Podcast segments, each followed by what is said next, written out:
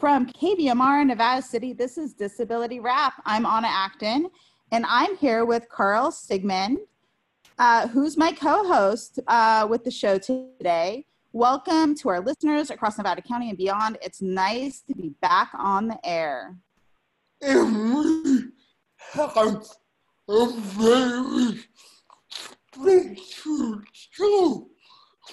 And we have a very special show for you today.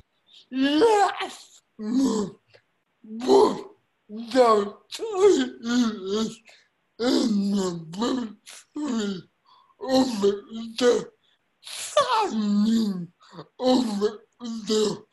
the American Last month was the 30th anniversary of the signing of the Americans with Disabilities Act. The ADA was a civil law that affirmed the inherent dignity of every person. The ADA was a landmark civil rights law that affirmed the inherent dignity of every person regardless of disability. And today we are spending the hour celebrating the ADA. It's a fix of people with disabilities and all Americans. And, today we are spending the hour celebrating the ADA, its effects on people with disabilities and all Americans, and its impact right here in Nevada County. We have a roundtable of amazing guests, but before we introduce them and get the discussion going, we want to begin the show with words from Julie Hawker, Commissioner of the Administration on Disability, an agency within the Administration for Community Living of the U.S. Department of Health and Human Services. Speaking on a recent webinar, Commissioner Hawker said, We say that the ADA affirmed our rights as equal citizens of our great nation, and it did. But somehow affirm doesn't convey the power of the ADA for me. It flung open doors of opportunity. It gave all of us powerful tools to smash barriers and hit back hard against discrimination. With the ADA, the law of the land finally recognized our innate dignity and unique value of every single one of us. We have had many opportunities over the past couple of weeks to be reminded of the dedication, commitment, and hard work that led to the passage of the ADA. and we're continuing those celebrations with this episode of And we're continuing those celebrations with this episode of Disability Rap.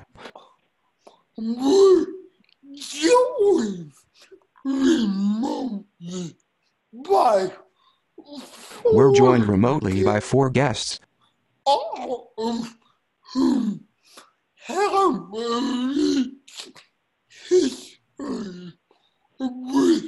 the disability independent all of whom have a rich history with the disability rights and independent living movements. And so I want to get started with introducing our guests. We have Gita Dardick with us. Uh, she and her husband Sam were lifelong residents and farmers here in Nevada County. And actually, um, growing up, encouragement of Ed Roberts, they helped to start Freed in the 1980s. The two of them traveled to Washington, D.C. to represent Freed and Nevada County at the signing of the ADA by President George H.W. Bush on July 26, 1990. We're honored to have you with us, Gita, and we look forward to you sharing some of your stories from the day, from those years uh, with Freed and at the signing of the ADA. Sure, I'd be happy to. Welcome. Thank you. It is great to have Thank you. with It is great to have you with us. Mark Finnick is also Mark Finnickle is with also us. with us. Mark attended UC Berkeley in the early Mark attended UC Berkeley in the early 70s.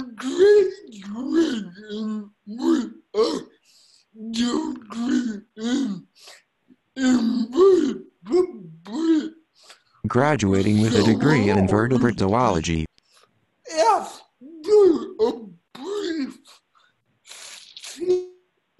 at the University of.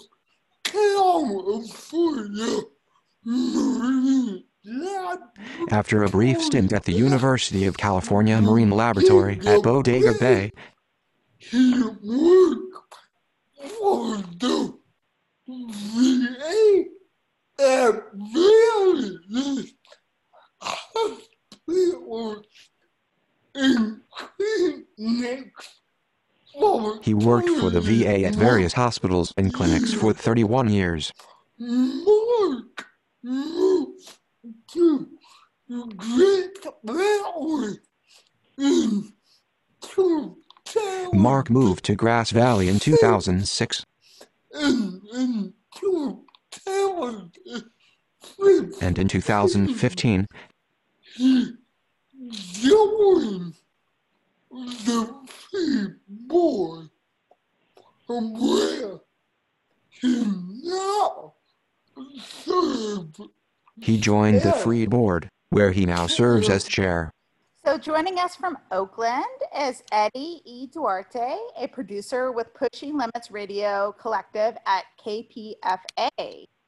Eddie served on the Oakland uh, Mayor's Commission on Persons with Disabilities and served for six years on the board of what is now Disability Rights California.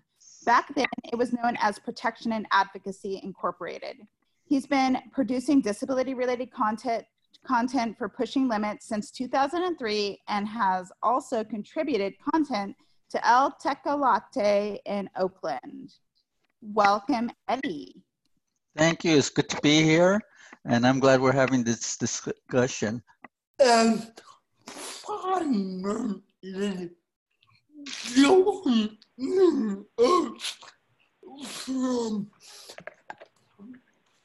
And finally, joining us from Topeka, Kansas,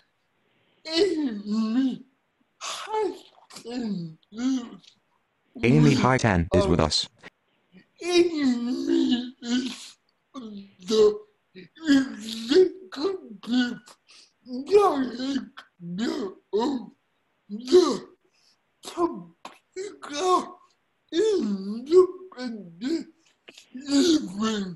Amy is the executive director of the Topeka Independent Living. Resource Center.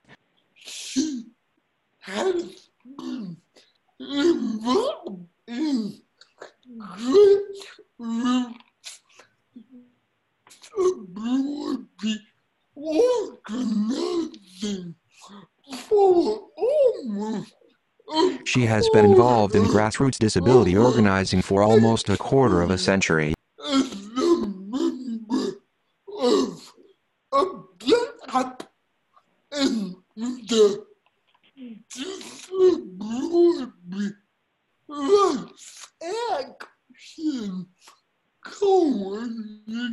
as a member of ADAPT and with the Disability Rights Action Coalition in Housing, I attended several gave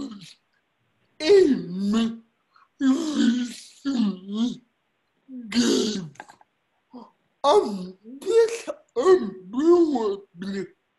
history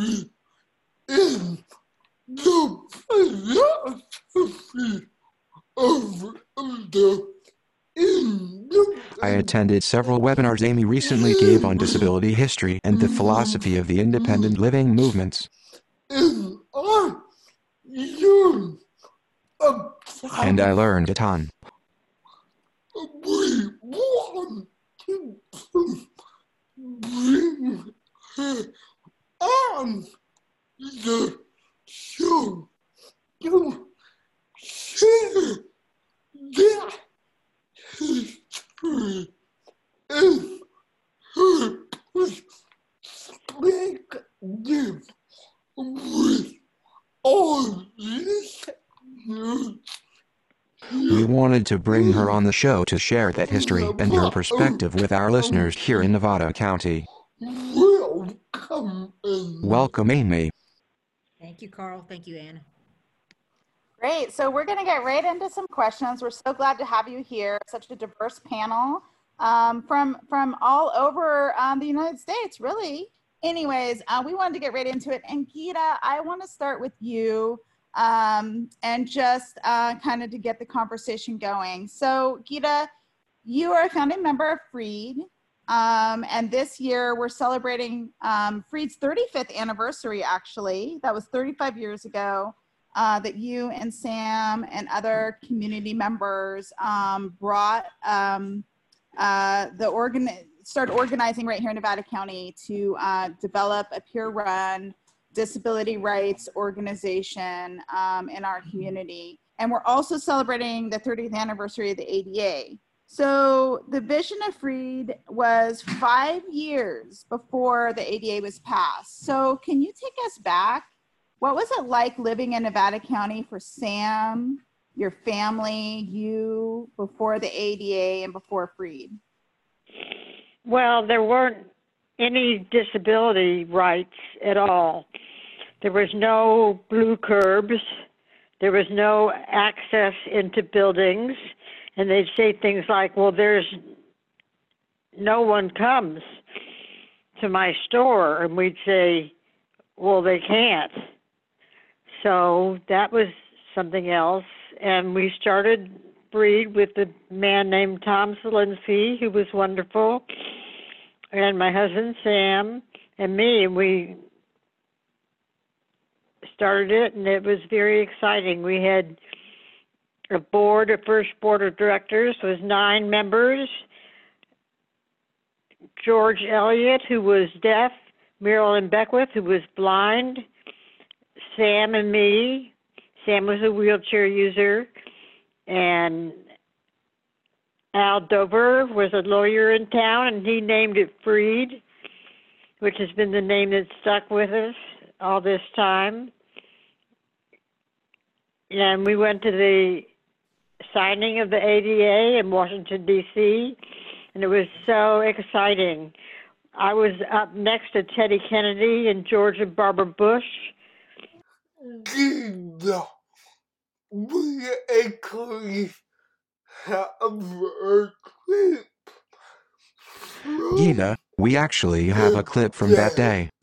This is a clip of George H.W. Bush right before he signed the ADA. This is a clip of George H.W. Bush right before he signed the ADA into law. Three weeks ago, we celebrated our nation's Independence Day. And today we're here to rejoice in and celebrate another Independence Day, one that is long overdue.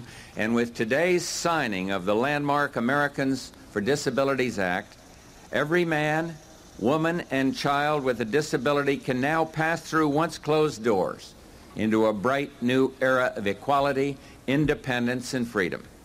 And as I look around at all these joyous faces, I remember clearly how many years of dedicated commitment have gone into making this historic new Civil Rights Act a reality. It's been the work of a true coalition, a strong and inspiring coalition of people who have shared both a dream and a passionate determination to make that dream come true. and it was just thrilling. And uh, there were several hundred people there, and they um, were represented every disability. I've never seen so many disabled people, and it was really exciting. And the um, religious leader for the day had um, no hands, and that I thought that was really interesting. That is so exciting, Gita, that you were there to represent, you know, not only Nevada County, but really California at the signing of the ADA. Um, it must have been quite the memo- uh, memorable experience for you. Totally memorable. I remember it, even though it's been 30, 30 years, I remember it perfectly because there was this, they had a party for us after the signing. It was in the Senate office building, and they served huge plates of shrimp. And I just was floored at the amount of shrimp we were offered. It was really fun. That was so great. Um, I talked to your son, Caleb Dardick, who wanted me to ask you about the shrimp. So thank you for sharing that. So, um, Gita, once the ADA was signed, what did you see? How did it change for Nevada County? What impact did it have um, having that civil rights law passed? Um, Well, it provided accessibility in all forms of life, really. It was nothing had been accessible before then. And then afterwards, everything was accessible. uh, Accessible. So that was really exciting. Well, thank you. We also have Mark here. Mark is the current um, uh, board chair at Freed. Um, I think I stumbled upon you, Mark, um, just by coincidence. And uh, you said, you know, um, I'd love to talk to you about the days in Oakland um, and in Berkeley. Um, and I'll tell you a little bit about Ed Roberts, uh, which really piqued my interest. Um, running into someone in Nevada County, right, who um, knew some of the the founding uh, fa- the founding father Ed Roberts of the independent living movement and some of the really important people that helped not only lead up to the signing of the ADA but also um, really have been players in advancing uh, the civil rights of people with disabilities. So We knew Ed Roberts too. In fact, it was Ed's influence that turned into Freed. what was the how did you what do you recall meeting Ed Roberts and how that transformed into Freed, Gita? Yeah, definitely. He was very exciting, and he told us that we should have an organization and do something with our disabilities. So that got us started. It, he was totally instrumental in getting Freed started Awesome. because he was a, such an exciting person. Yeah. He spent his time in an iron lung and smoked pot. The person who helped him would um hold the pot for him. Does this sound familiar, Mark? Yeah, a little bit. I met Ed shortly after I got to Berkeley. Um, person who became my best friend, Robert Metz, I met at the Physically Disabled Students Program. And uh, he took me out for a ride around the campus in his golf cart. We stopped over at Ed's house.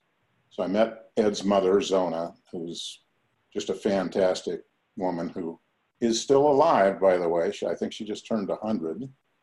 Um, and I met Ed, and he was in his iron lung at the time. And uh, I just talked with him a little bit about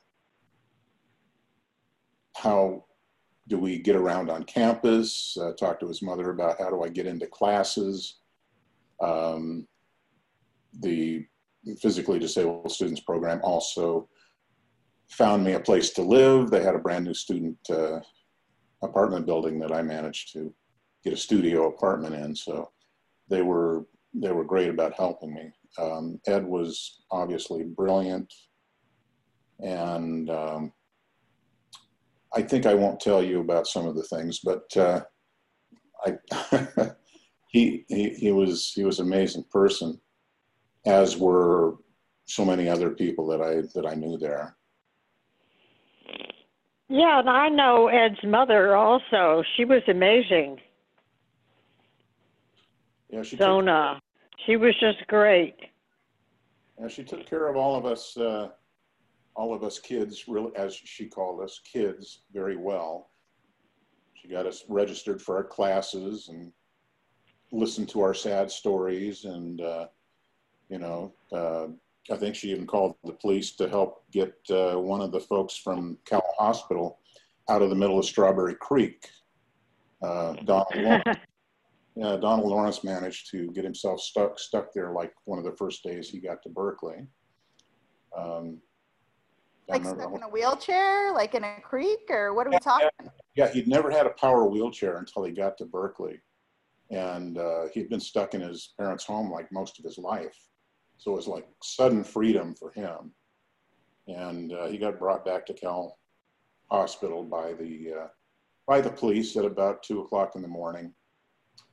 And they brought him in and said, does this, does this belong to you? so that was some interesting days back then. What can I say? Um, Yeah.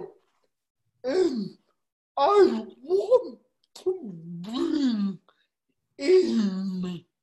Yeah, and I want to bring Amy in here now.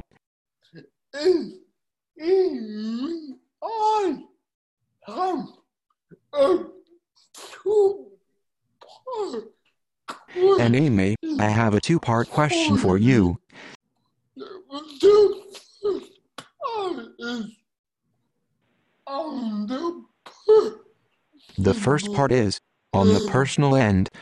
Could you talk a bit about how you got involved in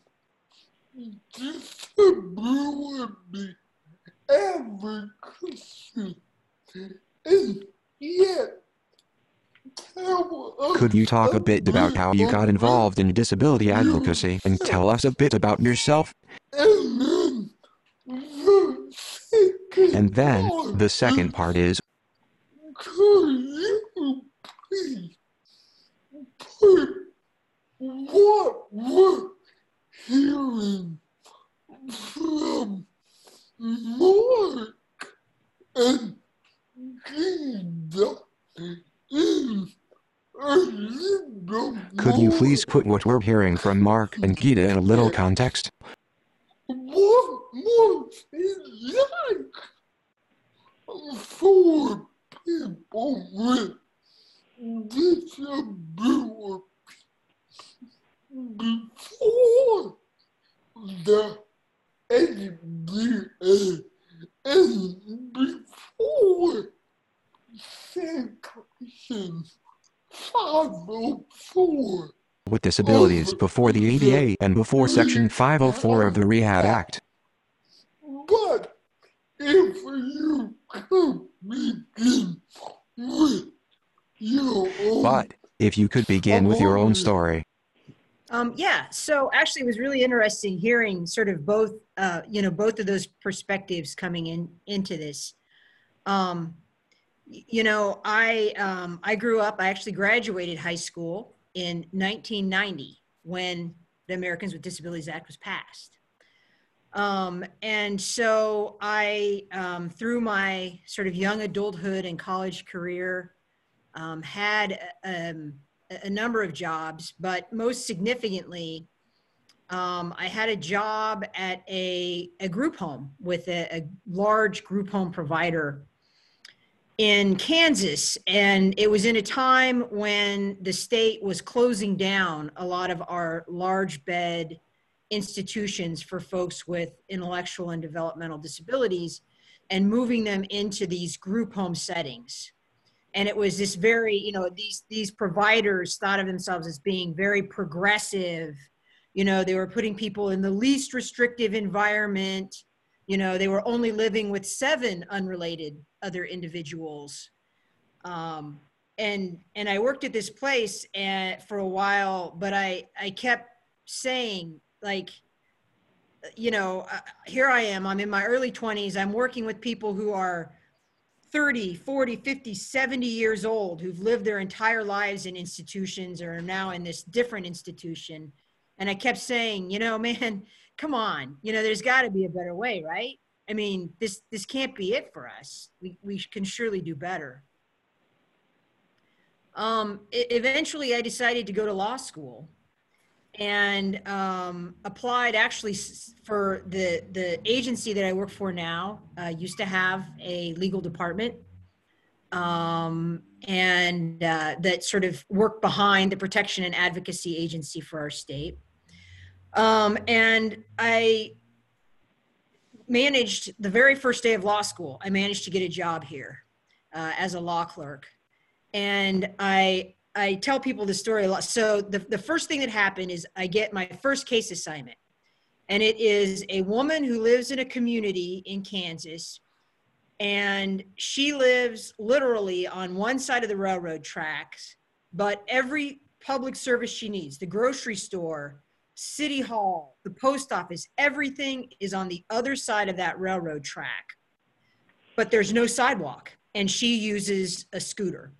And so she's literally trapped in her own home because there because there are no sidewalks in this community. Um, and so the lawyer that I worked for at the agency said, you know, Amy, go go do this research. Um, and so I went to the law school and I, you know, did, you know, the the research thing. And literally, I tell people, literally, when I went to the library at the law school, there was one shelf of disability law books. That was it. One, like not the not one bookshelf, but one shelf within a bookshelf. And that was the sum total of all the disability treatises that they had. And so I it was like, well, okay. So, I mean, it's just one shelf. And so I literally began at one end and read my way every single page through to the far end of every single one of those books. I just treated them as if they were like the Harry Potter series, right? And so read all the way through, came back to the office, you know, three days later and said to the lawyer, like, like, what the hell? Like, like this isn't, this isn't an ADA thing like this is something that these people should have been working on since 1973 know i was born in 1972 the fact that we have places in kansas where folks are trapped in their homes because we don't have sidewalks completely inexcusable. Um and so you know and so it's fantastic here because you know because you, you know that's that was ed's story right? Where um you know he, he goes to college and and he's you know you're trapped. Okay well you have to live in this place. You have to live in the infirmary in order to go to college. You have to um, and it's and it's our story you know sort of time and time again um, even though we we have these laws that start and and listening to, uh, you know sort of this the birth story of freed the same kind of thing where we had these laws and these resources from the 1970s but they really didn't seem to sort of pick up steam um, and, and get the, the wind under them that they needed until the Americans with Disabilities Act um, came along. So, you know, so yeah, so a lot of the stories that, I mean, you know, just a lot of the things that folks have talked about before really do resonate in terms of the history of independent living and the, the history of disability rights. Um, is it's, it's a very, it's a very long story um, of a lot of people placed into boxes or closed off behind walls or limited to where they could live, whether it was an infirmary or a working farm. Um, I've actually been eh, been f- fascinated. I, I discovered this when I was um, sort of working on the the nickel, the National Council on Independent Living stuff, and since then, I've actually located other places uh, around the country where you know people with intellectual and developmental disabilities or people with mental health disabilities were placed in these settings that would seem to be on one hand sort of bucolic right? Home-like farm lots of land and green space around you. But those individuals were literally forced to work the land. Mm-hmm. They were their own fire department. They were these in placed in these self-contained areas far away from anyone else shuttled off and sort of left um, to their own devices. And to me that is always to me that is probably one of the most apt metaphors for um, you know sort of how society has treated people with disabilities and the strength and the resilience that people with disabilities have shown um, you know across generations um, with the ability to you know sort of find our way uh, and survive in a world that wasn't built for us Yeah. Thank you. Yeah, thank you so much. It is so important that we highlight those. It is so important that we highlight those stories. I feel that those of us who work in independent I feel that those of us who work in independent living, we hear those stories all we the hear those stories all the time, but I think it is so important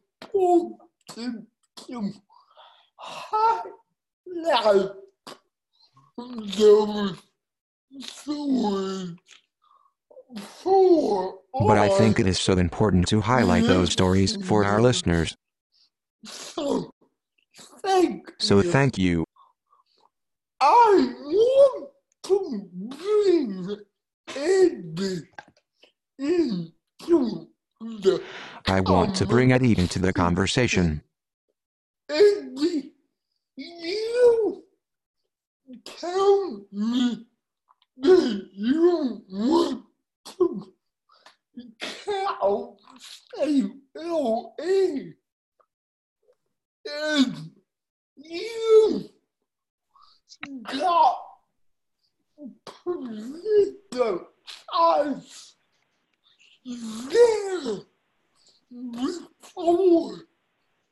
Eddie, you tell me that you went to Cal State LA and you got politicized there before moving up to the Bay Area. A bit of your story and what the independent Could you share a bit of your story and what the ADA and independent living movement has meant to you? Thank you, Carl. Um, yeah, um, so I wasn't really too politically involved. Um, I knew I had a disability. I was aware of it. I was conscious of it. I had polio at a year and a half. Um, right now, I use um, two crutches and a brace, um, and I'm 75 years old. Um, so, but luckily, around 1970, I went to Cal State LA to to, uh, to study to be a teacher. Oddly enough, um, that didn't turn out too good, but I was lucky enough to be involved and got to know some very progressive, uh, mostly Latino activists who were, you know, some were socialists and some were quite progressive. And um, so I think that was my real education began with those individuals. Um, I started doing some political oriented work around the campus, Cal State LA. I worked there and it was just a very good learning experience and an introduction to me to do, be involved in community slash political work. So I moved um, from there, I moved to the Bay Area since I've been, I've been up here ever since the mid 70s.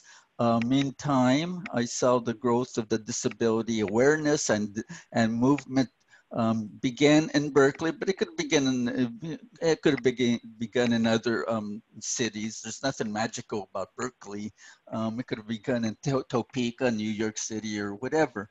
So luckily enough, it came near me in Berkeley. I became conscious as a as a person with a disability and started um, being aware of issues and and problems affecting the disability community and uh, uh, uh, I began um, working with the, I, I, got a spot on the Mayor's Commission with people with disabilities around the mid 90s.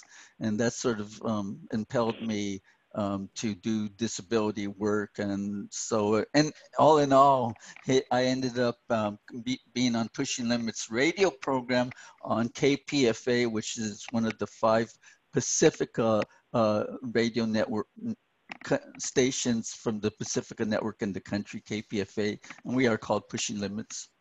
And by and your other the other question about the ADA um, and 504 and those um, achievements, um, I strongly, strongly believe that those things don't happen because of the goodwill of politicians or bureaucrats.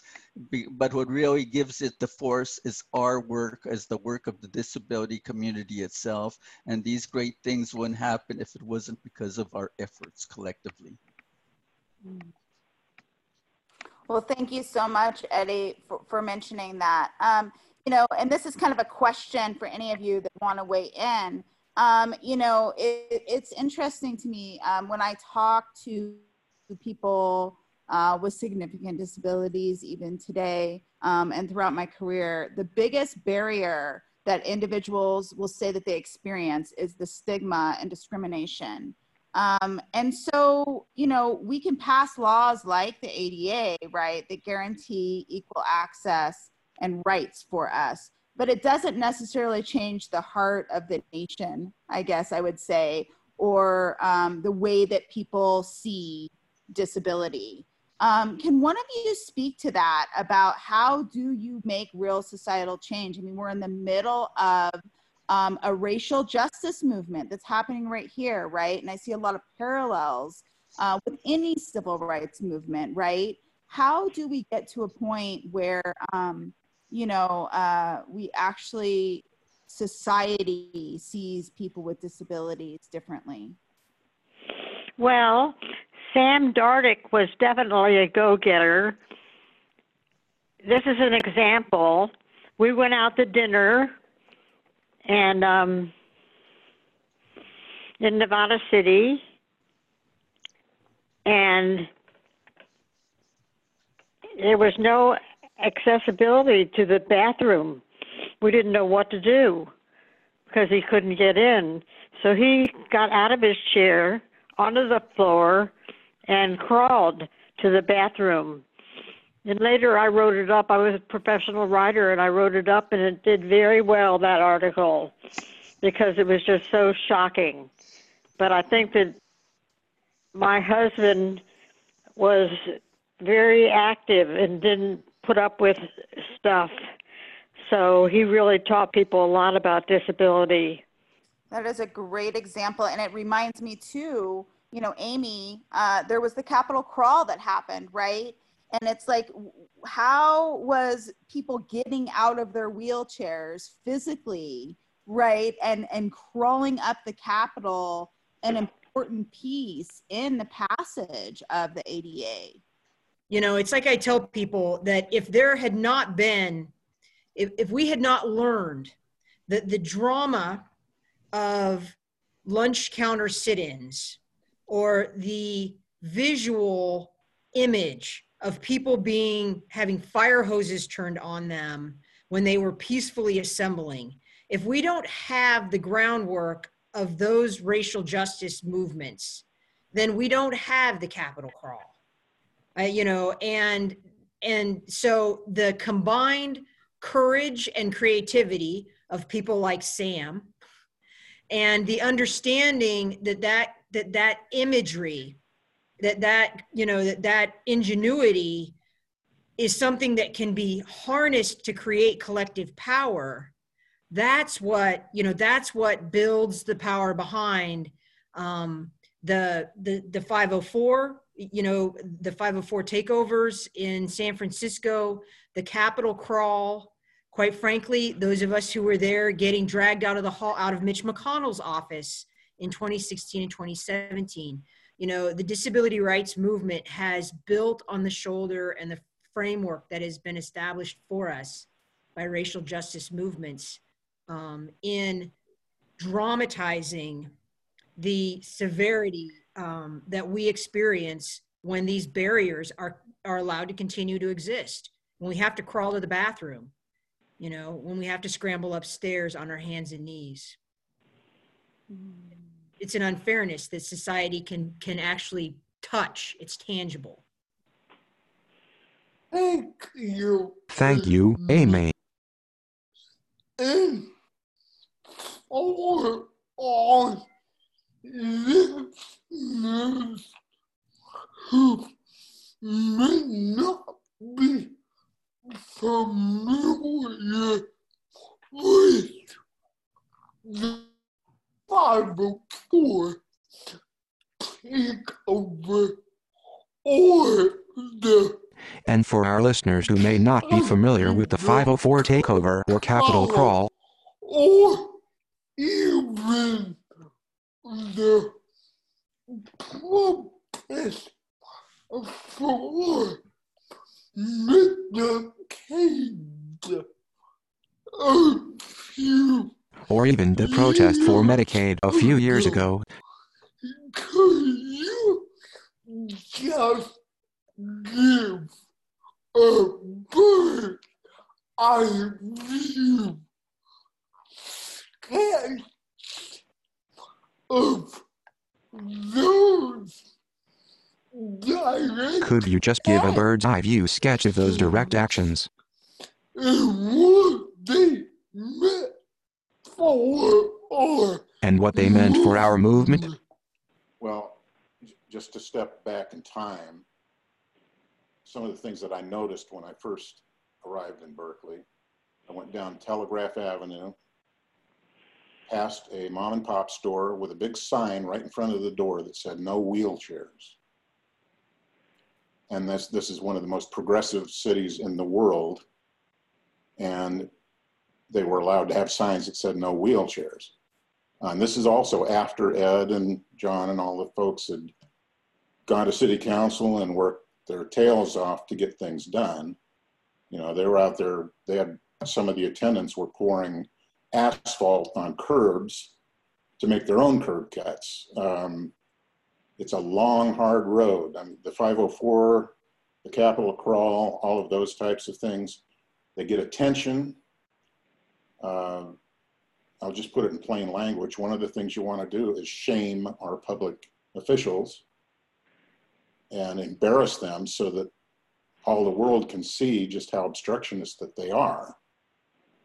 Um, that's a start. The environment we find ourselves in now, it seems that people are proud of being obstructionists. And I don't know how we fight that, but that's that's one of the things that we need to uh, to address. Um, also, in my time at Berkeley, I had the good fortune, which I wouldn't be able to deal with now, of seeing a half a dozen protests close up, protests for the Vietnam War. Uh, I lived on Telegraph and Haste, which was a half a block away from where most of the action was. I know very well what tear gas will do to you because I got tear gas more times than I can remember. It, it's just amazing to me that even today, people who are out trying to peacefully protest are subjected to the same kinds of things that I saw firsthand way back in the early 70s in Berkeley. Being attacked with nightsticks and tear gas, and it, it's just it's just incredible. I don't know if this helps, but uh, it, it it's something that stuck with me for a long time. One of the other things I would say too, that uh, from my own personal experience, prior to going to Berkeley, I had very little to do with any other disabled people. When I got to Berkeley, got in with the physically disabled students program, I was surrounded with people of so many different diverse types of disabilities and it opened my eyes and it made me lose a lot of the shame that I had for looking like such a spectacle when I'm walk when I was walking on my crutches and the like. It taught me that I wasn't the only disabled person who had a brain, and I wasn't the only person who had experienced having to have my mother go to bat for me to get me back into public school after I had polio. Ed went, Ed went through the same thing before my time. So um, we just have to persist. You have to just keep after them. Use whatever tools you can find. Um, I'll Thank you, Mark. Thank you for sharing that. That that's powerful. I have a question for Eddie, but I just want to take a moment, Amy, if you could just briefly, for those that are listening, um, what was the 504 sit-in and what was the Capitol crawl? So, so the 504 sit-in, um, I had mentioned earlier that there was this whole body of law that predated the Americans with Disabilities Act.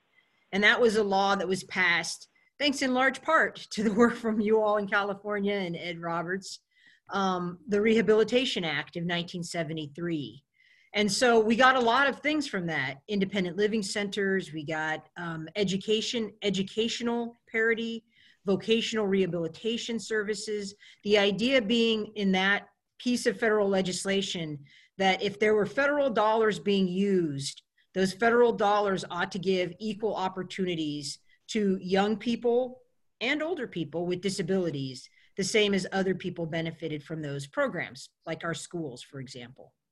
Well, the, the law got passed, um, but as we know, laws don't actually, laws are nice, they're fancy, they're big ideas, but laws don't actually mean anything until the regulations that implement and enforce those laws are written. And so in the in the um, 504 sit-in, what had happened was the law had been passed, but the person responsible for making those regulations had not done their job. They were sort of languishing. And so a group of disabled activists decided that they would visit his office and wait him out. And wait him out, they did. It is to this day it was the longest occupa- the longest occupation of a federal office building in the history of our country. And it was done by a group led, organized, run by a group of people with disabilities in, and supported in very large part by the Black Panthers. And then, so then the, the uh, Capitol crawl, um, again, the similar, it should be a sort of it, may seem like it's a recurring theme. I think Mark touched on it. You know, um, read a story about Sam. Is that you know people with disabilities, time and time again, we encounter barriers. Um, and so in 1989, 1990, the barrier was our landmark civil rights legislation was literally sort of in the final days or should have been in its final days for passage um, to say, you know, people with disabilities should have access to all aspects of community life. And for what and for whatever reason, the bill had encountered a barrier. It wasn't moving forward.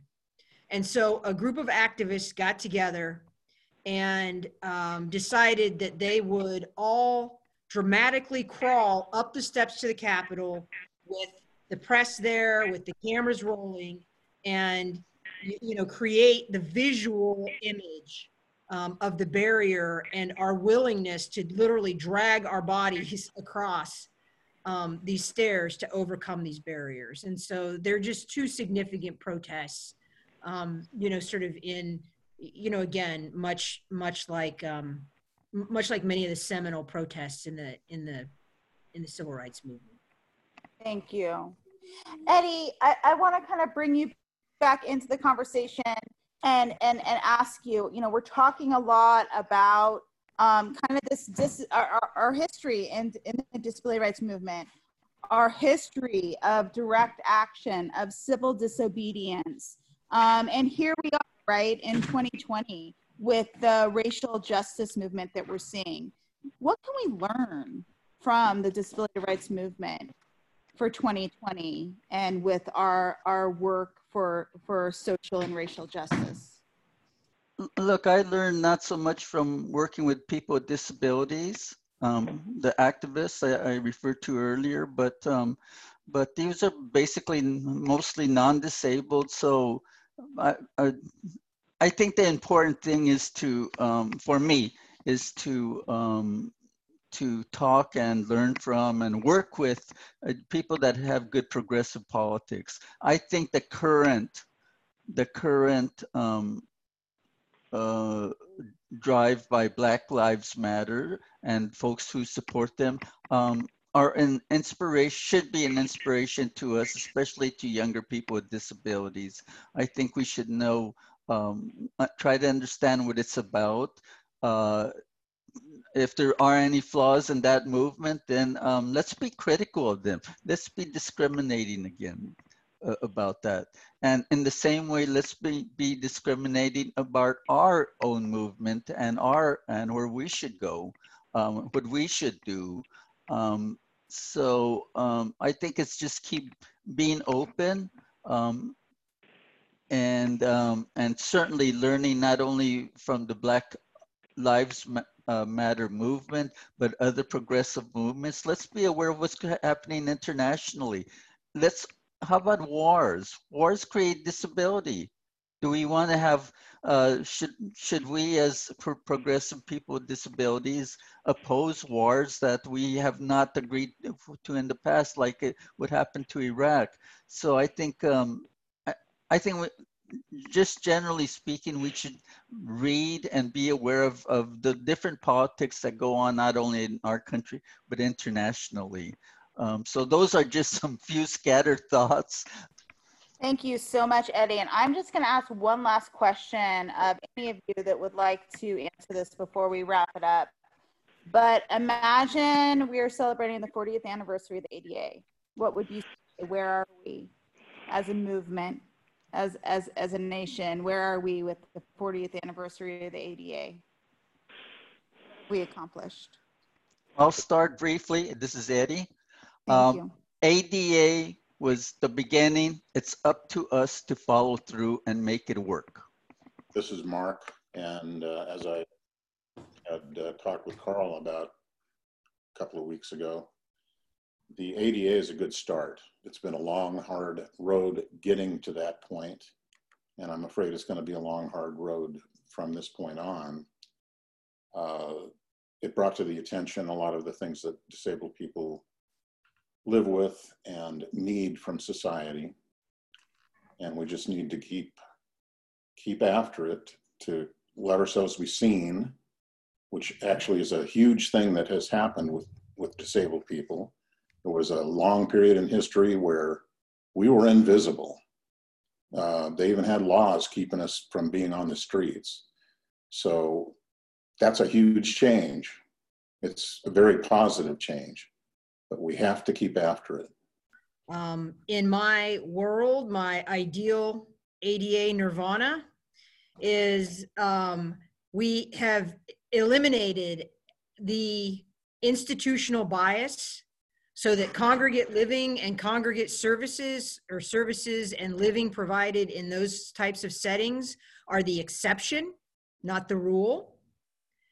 That guardianship is nearly, if not completely, eliminated so that people can self actualize, use supported decision making, and be as self determining as possible.